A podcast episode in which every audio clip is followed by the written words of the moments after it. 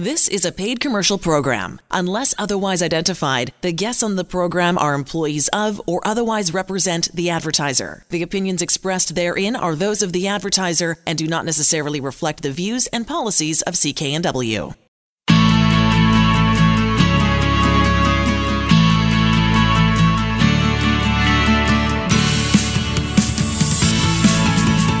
Welcome to Dollars and Cents. I'm Elaine Scollin along with Blair Mantin from Sands and Associates. They're experts in helping you get out of debt. So, in this segment, it's called Consumer Debt Facts and Fictions, separating some key facts about consumer debt and debt solutions from fiction. The old adage, knowing is not owing. So if you were faced with a debt problem or are facing a debt problem or having trouble making all your monthly debt payments, would you know what your rights are and what the remedies could be? So do you know where to qu- turn to for qualified debt advice? Well, Blair is going to separate some important facts about consumer debt and debt solutions from common fiction. And you might be surprised as we go through these thinking, oh, I thought that was true. and in fact, no, it's not. Uh, so I want to start with the, the recent BC consumer debt study that was uh, done by Sands and Associates. And they do it, you do it every year, don't you, Blair? That's right. Yeah, it's our I think ninth issue this year, but yeah, every year we ninth. do it. Yeah, and so finding that only 5% of consumers that they talked to said they got professional debt help right away or started looking for it right away. And then when they were asked about reasons for delaying getting that professional help, 29% of the people polled said it was because they didn't know where to get the help.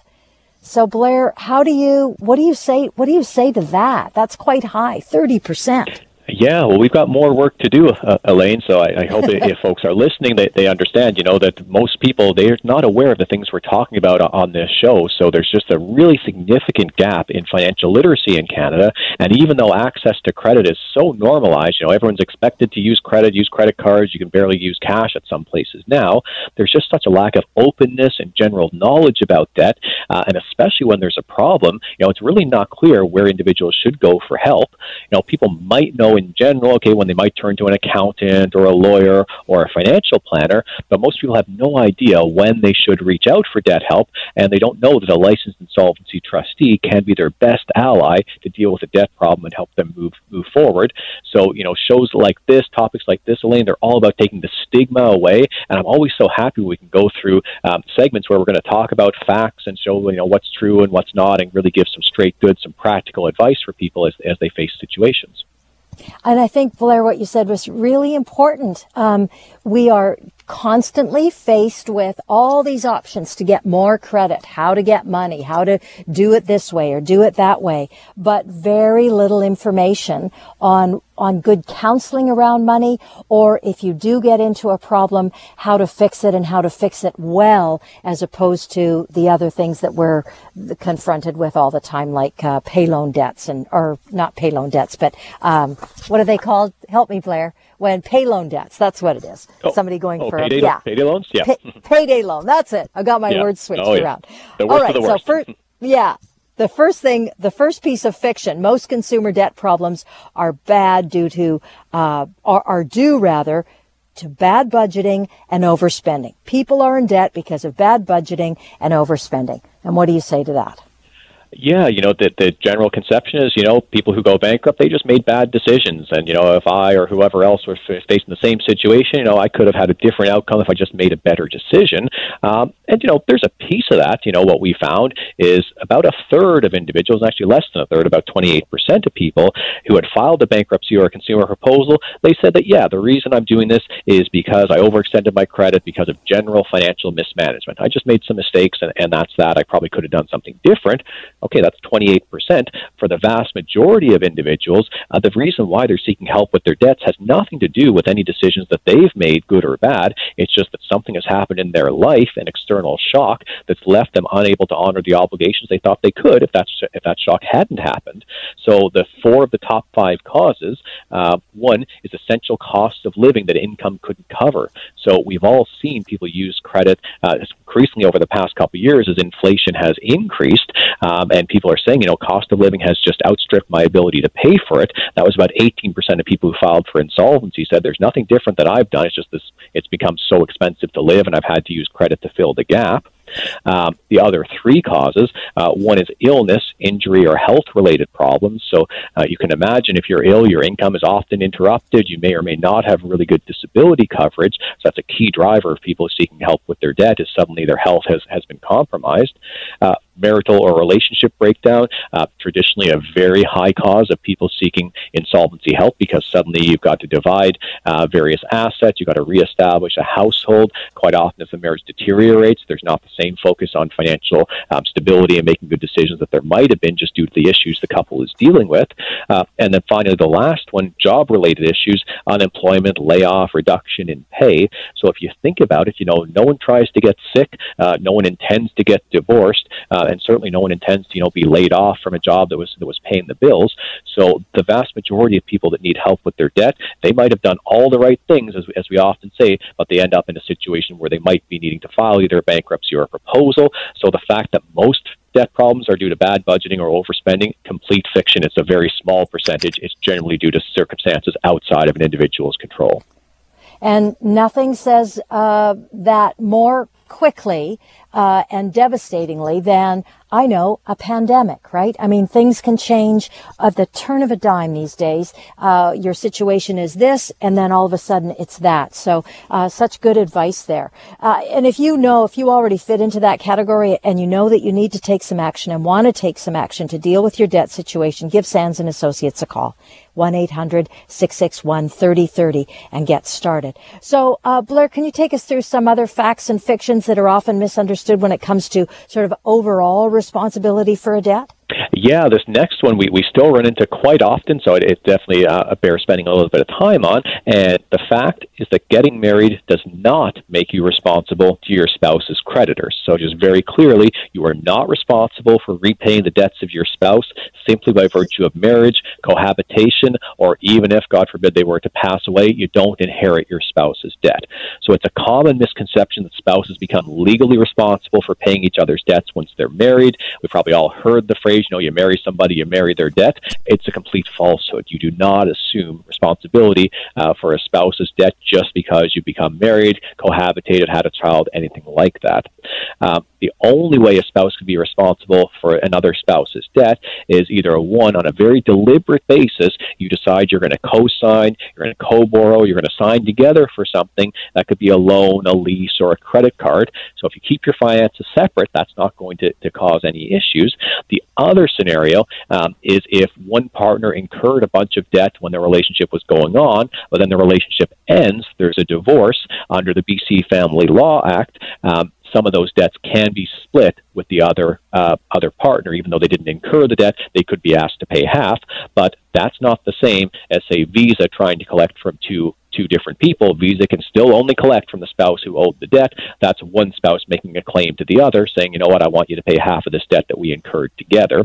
But the vast majority of cases, especially if the marriage or relationship is going to continue, there's no automatic relationship between being married and suddenly owing each other's debts. So many couples would make different financial decisions uh, if they were aware of that fact, because I've seen far too often uh, a couple gets married, one person has a bunch of assets, the other has a bunch of debt, um, and and the person with assets sells those assets to pay off the family debt, thinking they had to do so.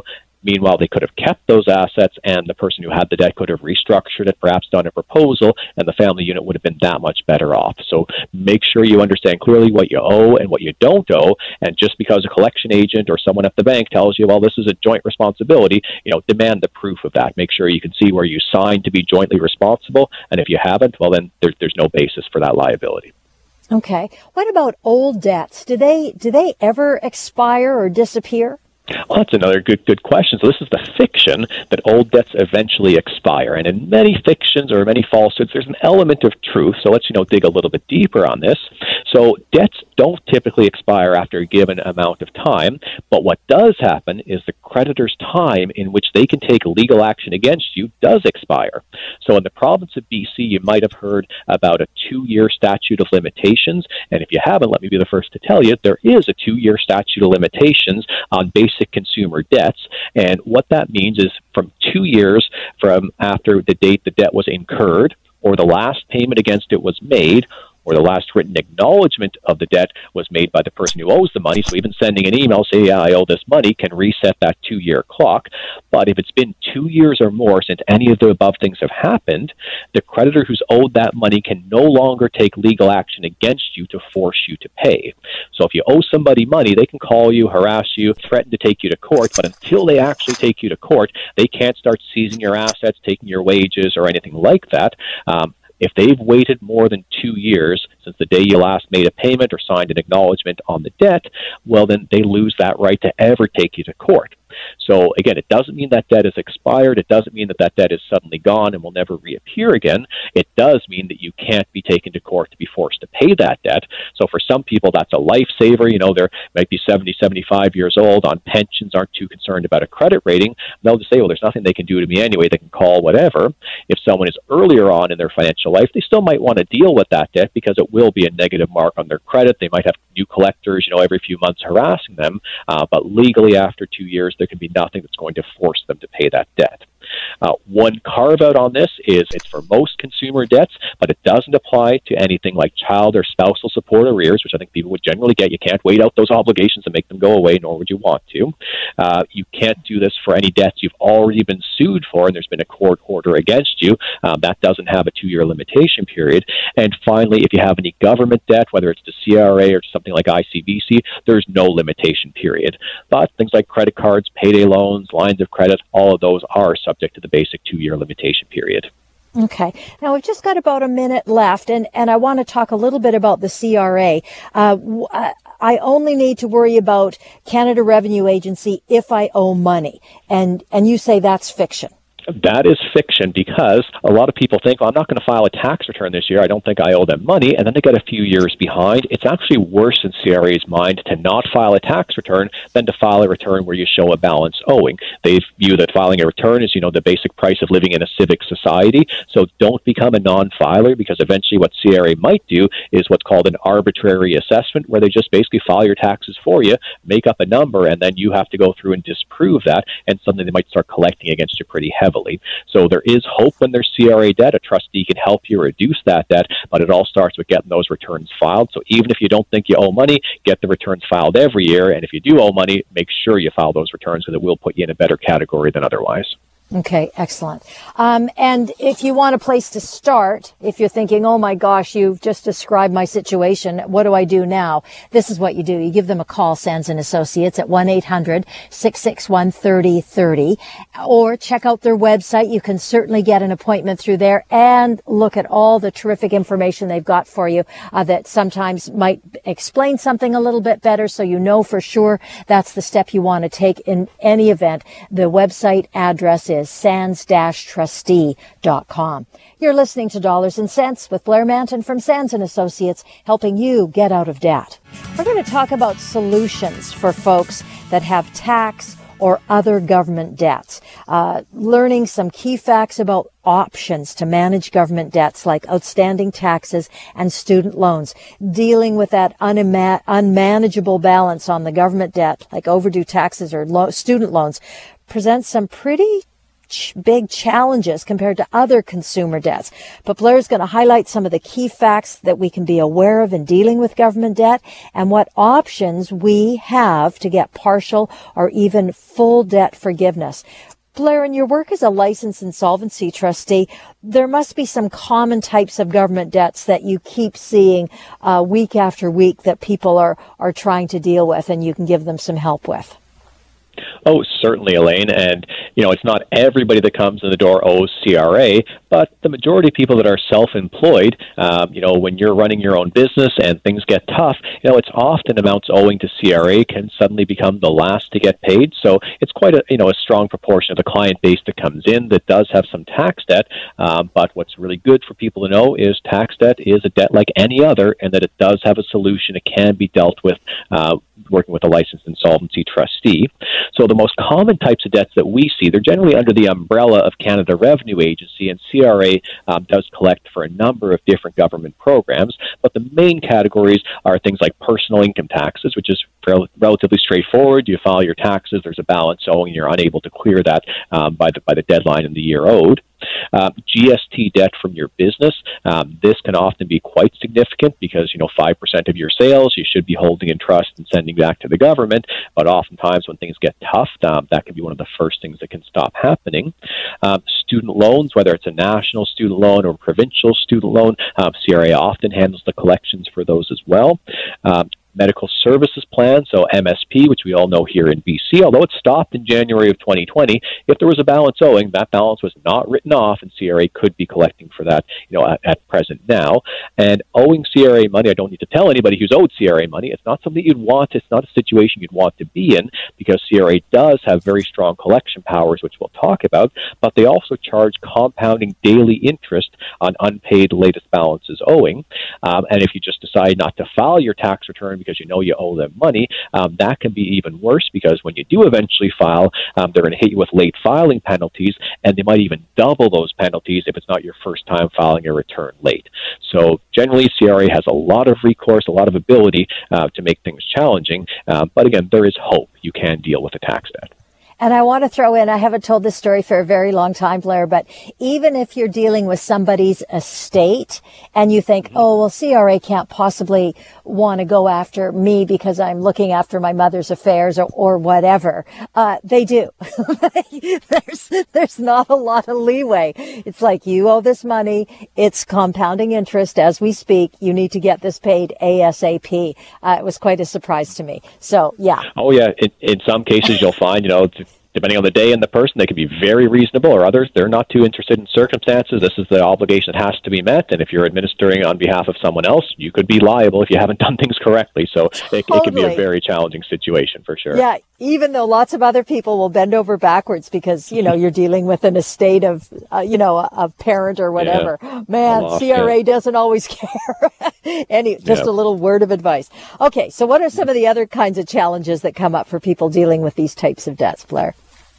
Well, for any of our regular listeners, they would know. You know, we often say not all debts are created equal. Um, you know, the dollar is a dollar theoretically in what you owe, but certain creditors do have extra powers and certain different parameters. So the first off with tax debt is you have to know there's no limitation period on tax debt. It doesn't expire. It doesn't go away. You can't wait out CRA uh, whenever you're, uh, you know, if you leave the country when you come back, that that's still going to be there.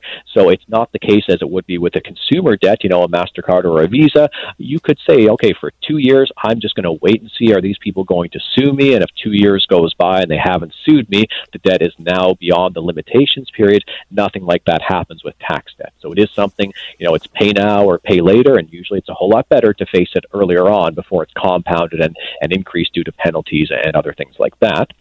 Uh, but the second part of that is so the debt doesn't go away, but as I alluded to earlier, the means that CRA has to collect on that debt um, is enhanced beyond any other creditor. So way more power than the banks, the payday loan companies, or anything. Um, CRA has the right to proceed with very severe collection actions virtually overnight. Uh, most common creditors, so again, a bank or a credit card company, they have to apply to court, hire a lawyer, spend a bunch of costs, give you notice of everything. With CRA, all of those steps can be skipped. You don't even have to know get receive any notice that your wages might be taken on your paycheck of next week or that your house might have a charge registered against it. CRA can do those things with very little notice towards you. Now that's not their default. Usually they're going to start trying to work with you, having good communication, but if you go silent, you could expect perhaps that some of these significant collection activities could happen against you. Uh, what CRA can also do, with, which other creditors can't, so again, a typical bank or credit card company, they can go to you know your HR department and start to get your wages if they've sued you. But let's say you're self-employed, there's not much a typical credit credit card company could do, even if they've sued you and you're self-employed. With CRA, they can go direct to your clients and say any money that your clients owe you has to be paid directly to CRA that's called a requirement to pay, and essentially that chokes a business's revenue source, uh, right, revenue off at the source and often puts people out of business. So that's very drastic. Um, they can also garnish or seize pension and EI benefits, so CPP and OAS. You may have heard that can never be taken to pay debt. Well, it can't be taken for consumer debt, but the government can decide they're not going to pay you anything unless you start to pay them some money, which I've seen before. Uh, they can start to intercept rental or lease income from your tenants. Uh, they can even start to seize things from your bank account, uh, put charges on your home against investment proceeds. So there's a lot of things uh, CRA can do that other creditors just don't have the power to do. So that really speaks to the good idea to, if you're in this situation, to take some action with a licensed insolvency trustee and, and get this handled, or at least start the process to get it handled. And Sands and Associates is the place to go. The number 1-800-661-3030 or their website, sands-trustee.com. Uh, if you or someone you know is struggling with owing the government money, that's the very best step that you can take is uh, talk to a licensed insolvency trustee at Sands and Associates. Um, Blair, can you take us? Yeah, sorry, go ahead.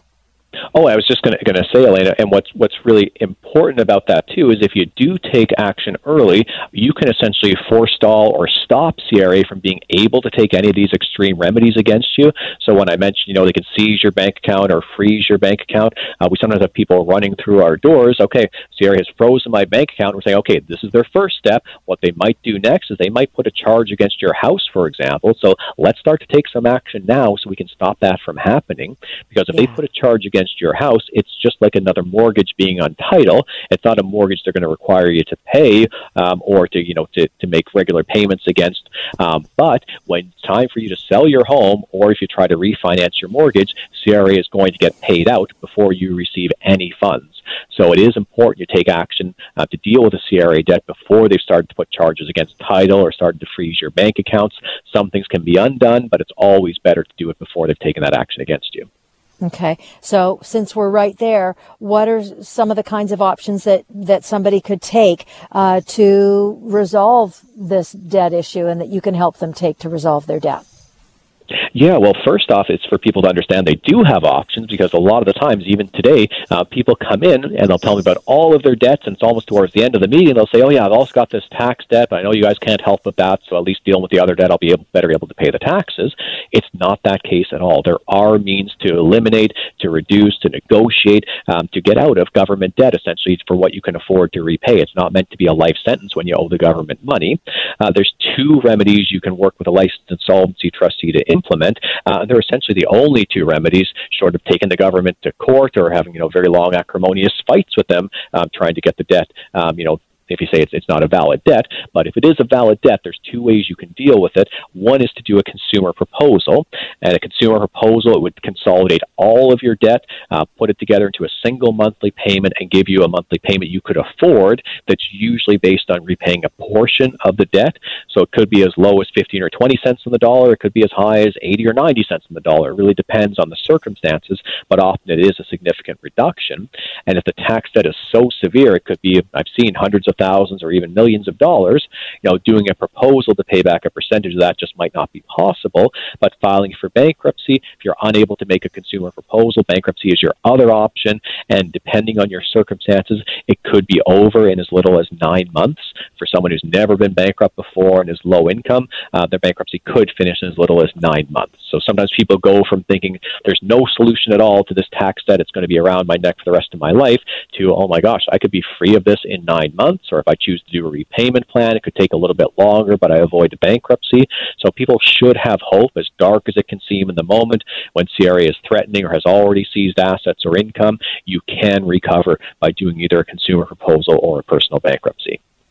Okay. And again, the only people that are going to be able to do that with you and for you is a licensed insolvency trustee. Now we've got a, a just about two minutes left. Blair, do you want to talk about, um, and I think this is a really good question, and I don't know if we've covered this question before, but does getting debt forgiveness on uh, through bankruptcy or consumer proposal uh, from government debt, does it impact a person's ability to access uh, government benefits later once it's all looked after? Like, how does that work? Mm-hmm.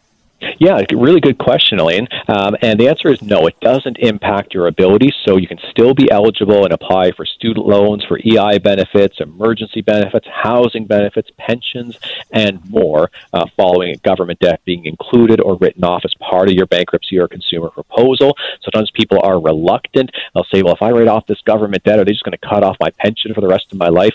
Absolutely not. I've never seen that happen. It will not happen. So uh, just because you deal with your government debt shouldn't compromise your ability to have government support in the future. And just very finally here, I know we're down to the last about minute or so, but a lot of people are calling us about CERB overpayment. So uh, ah. the emergency response benefit, uh, if you were not entitled to it or you were or whatever, and government's asking for money back, it has now been clarified absolutely that is a debt a trustee can assist with. So if you've got a CERB overpayment, speak to a licensed insolvency trustee. It can be dealt with as part of either a consumer proposal or a personal bankruptcy. We're starting to see more and more of those, and people are very scared. But to us, it's just any other debt, and the government has said they don't intend to try to keep this outside of the insolvency system. It is part of debts that people can get a fresh start on if they need to. Okay. And again, a licensed insolvency trustee is going to be the only one that's going to be able to help you with this and come up with a strategy and take this on and get to that debt free position. Uh, Sands and Associates, their website is so good. It's got so much good information, so many questions and really good answers, thoughtful answers, easy to understand answers. Uh, sands-trustee.com is the website, or you can just give them a call and get that appointment. 1-800-661-3030.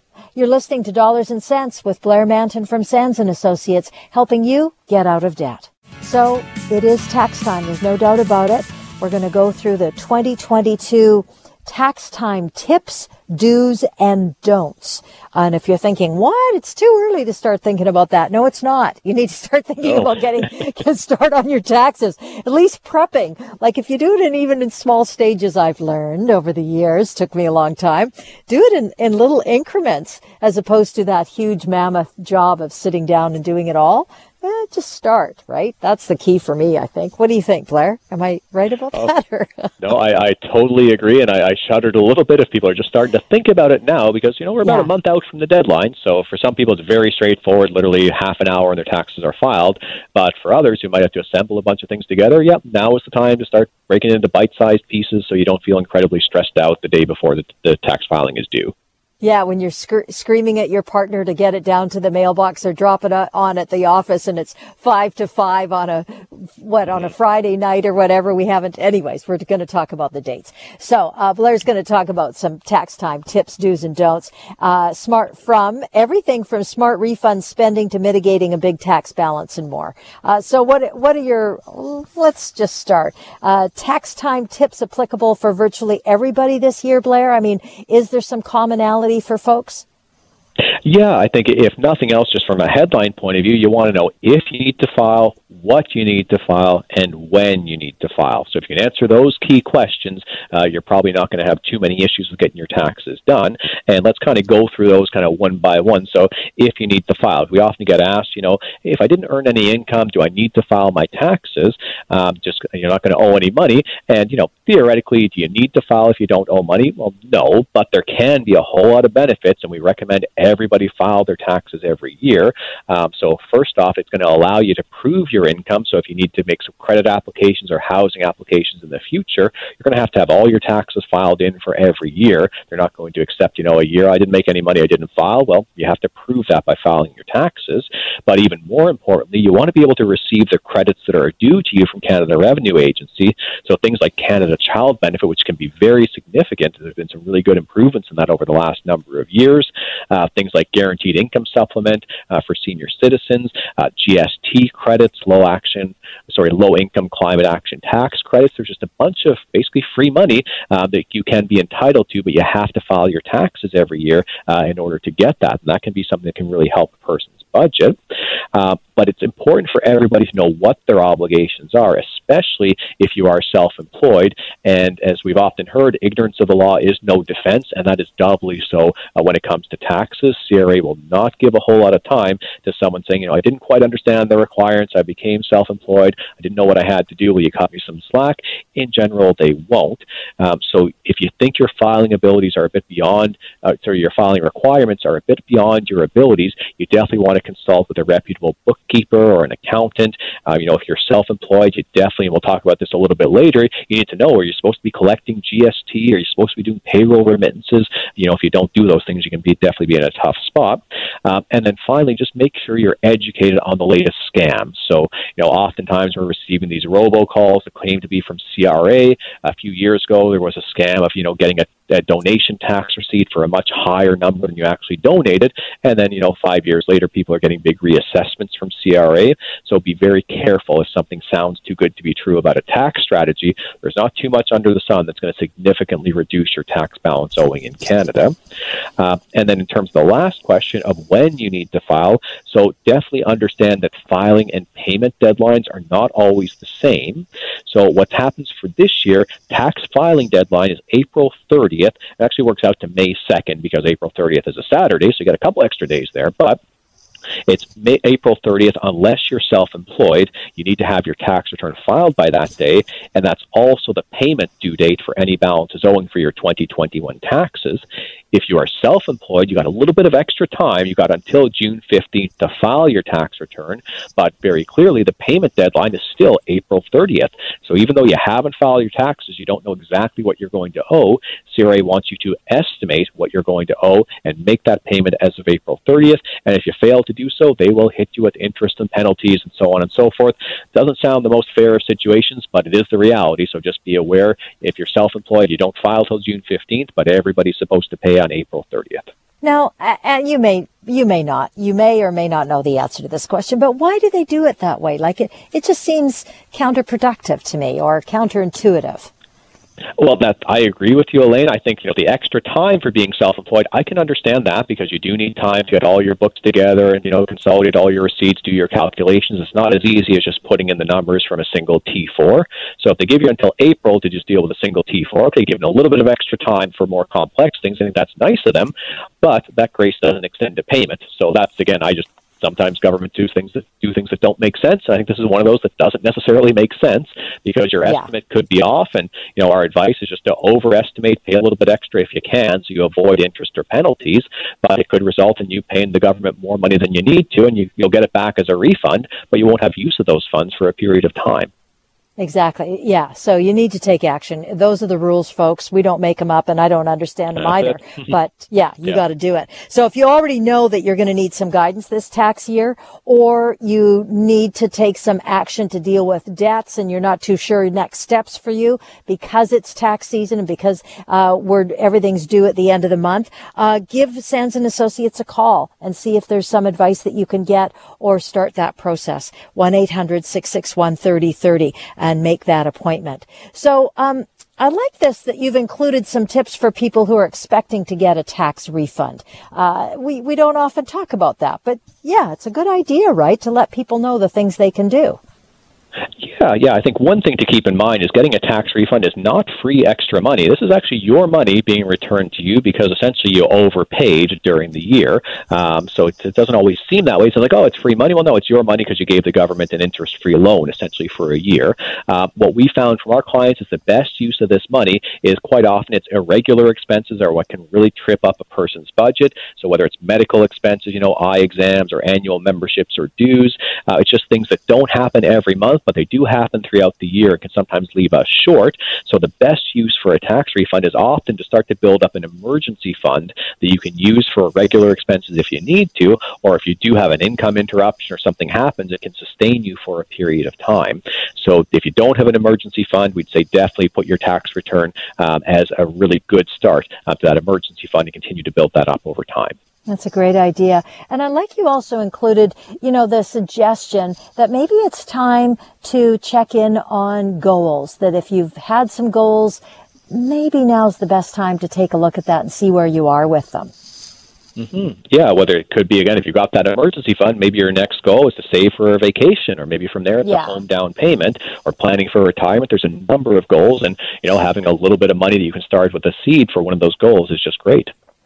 And what about tips for people who are, are who expect to owe more tax than they did, than they thought first, yeah. at least? the really important thing here, Elaine, is to understand why. So if you hit with a tax bill and you don't understand why, you can't stop it from happening again. So very common situations that we deal with. Uh, number one is if people are working multiple jobs, so perhaps they don't have enough taxes being taken off at source, and they end up every year owing more taxes. So they need to sit down with their employers and say, "Here's my total income. Let's work out the right tax deductions so that enough gets taken off, but not too much, not too little." Um, the second thing that people often run into is cashing in RRSPs, and especially if you're doing that to pay debt, please stop, think, call us, let's talk it through, because it's usually not a good idea. You don't have to do it, and you do get hit with a tax bill because almost always the withholding tax when you cash in the RRSPs just isn't enough, and when you file your taxes, you end up owing more money. And then the last one here, just conscious of time, is being self-employed and not collecting or remitting GST. So if you earn more than thirty thousand dollars as a self-employed person, the government is going to expect that 5% of your sales are going to be coming back to the government as GST. There's only a very small number of professions where this doesn't apply. And even if you haven't collected it from your clients, you can bet the government is going to want to collect it from you. So be very clear if you're supposed to collect and remit GST, that's when you don't want to get behind on. Excellent advice. Uh, and any more questions you've got, give Sands and Associates a call. It's 1-800-661-3030 for that first sit down and talk about your situation and see if you can't get those answers. Their website is also terrific for answers. It's sands-trustee.com. So we're going to look into the future. Life can look pretty different once you are debt free. So we're going to talk about some key reasons to focus on getting out of debt. If it feels like paying off debt month after month is never ending and being debt free is so far into the future, know that you're not alone. And that's what Blair Mantin's going to talk about from Sands and Associates. Of course, Blair's a licensed insolvency trustee. He's going to share some insights to help you envision your debt-free future, as well as give you some tips that can help you get there faster. So Blair, to start off, can you share a little bit about what you do at Sands and Associates and some of the debt management resources and services that you offer? Well, with pleasure, Elaine. Um, so, licensed insolvency trustees, as you mentioned, uh, I'm a trustee and we're a firm of LITs. We're Canada's only debt help professionals that are regulated and endorsed by the federal government uh, to provide debt help services to consumers. So, sometimes people are surprised there's really only a single professional that has the power to help you reduce your debt, but that single professional is a licensed insolvency trustee. And at Sands and Associates, we're BC's largest firm of licensed insolvency trustees that are focused exclusively on providing support and debt management solutions to consumers and small businesses. Uh, we've been around since 1990, and we've got a network of local offices throughout the entirety of the province now for a full suite of in person um, and now increasingly virtual, whether it's telephone or video uh, services for residents across BC. And the real difference people find when they're dealing with, with Sands and Associates in particular, as we always wanted from the start of our firm that it extends through today in our ethos, is we treat people with kindness, with respect, with empathy at all times. We know it can feel overwhelming and intimidating to ask for help, especially when it's an issue that can be so personal. Sometimes there's a lot of shame. There's definitely still a stigma. Um, but when people are looking for debt help, the best place for them to turn is a licensed insolvency trustee. And it's not hard to get help from an, from an LIT. Every trustee and every trustee at Sands certainly offers free confidential consultations where you get professional advice. We're an impartial representative and we help you arrange, you know, a, a arrange for whatever the best option is for you um, out of a full suite of options. And you don't need any referral. You don't need to pay any upfront costs. You can just phone up uh, a licensed insolvency trustee directly and start to talk about the solutions that are available to you and it's uh, and you've got some some things, some real solid ways to help people get out of debt. I know that um, some people are looking for bankruptcy, or and there's other options too. Do you want to just talk a little bit about that? Of course, Elaine. The second half of the question, so who are we is one, but what do we do is, is even more important. And as you said, Elaine, there's a number of strategies that we can help people with to get out of debt. Um, two that we help the majority of, of our clients with. Uh, one, people generally understand, is a bankruptcy. So it's personal bankruptcy. Uh, it allows you to get a fresh start to deal with all of your debts and start again. Uh, we talk a lot about bankruptcy on this show, that it's generally not as bad as people would think. The conception uh, of bankruptcy is quite different from the reality, um, but it is something if you can avoid filing for bankruptcy, you'd like to do so. And about 20% of the people that we see um, end up filing for bankruptcy given their circumstances. Uh, about 80% of the people that we see are able to restructure their debts using what's called a consumer proposal. And a consumer proposal is the number one alternative to bankruptcy. It's got great advantages over many other options like getting a consolidation loan or even seeing a credit counselor. And what a consumer proposal allows you to do is to combine or to consolidate all of your debt into one interest free payment where you repay just the affordable portion of the debt um, over a period of monthly payments. So most people offer to repay about 20 to 50 percent of their total debt, and then the people that they owe money to, the creditors, agree to write off or forgive the unpaid portion and consider the debt paid in full. Uh, what's awesome about a proposal is that it can include just about every kind of debt, so including credit cards, overdrafts, payday loans, lines of credit, even government debt like taxes, student loans, and more. And other than filing for bankruptcy, if you owe the government money, a consumer proposal is the only way that you can make a deal with the government to reduce those debts. So for people that we meet with, we'll go through all the options that are available to them, but for the vast majority of cases, they're able to file a consumer proposal, and sometimes they had no idea this option even existed, but when they reach out to a consumer to, to a licensed insolvency trustee, they get that great information about a consumer proposal and all the information they need about other options like a bankruptcy. So if you're already thinking, listening to what Blair's saying and thinking, okay, uh, I'm not sure, or for sure I want this option, or maybe this strategy is going to be work to work for me. This is what all, this is all you need to do is give them a call in order to move forward with your plan. 1-800-661-3030. You're calling Sands and Associates. Uh, check out their website as well, sands-trustee.com. So, Blair, what are some of the big ways that people tell you their lives have changed once they are debt free? Well, Elaine, it's absolutely transformational for many people, and a lot of people don't understand how much of an impact debt is having on them until that burden is lifted and they can see, well, wow, they're able to live in just such a different way. So, you know, just getting that constant stress, the constant anxiety and worry off a person's shoulder uh, can just make a huge difference. And also the sense of taking back control. So when people deal with their debt, um, you know, they suddenly are in the driver's seat. They're deciding how much they're able to repay. They're deciding when that payment is going to happen. They've got the protection of the trust trustee along their side. So you no longer feel like you're just being blown around by forces outside of your control. Um, and then you can start to put your mind on different topics when your debt is not taking up your, you know, all of your mind all the time. Um, you can start to be more creative, think about different opportunities. You know, people get a lot more confident in their financial literacy, and sometimes people decide to make career changes now that they can see a lot more clearly uh, because the debt has been eliminated. Um, I think some of our past clients have said it best in their testimonials, and anyone that's seen um, some of of our ads on TV. They're real clients, they're unscripted. I'll just quote a couple here. Uh, Sabrina said, It gave me hope.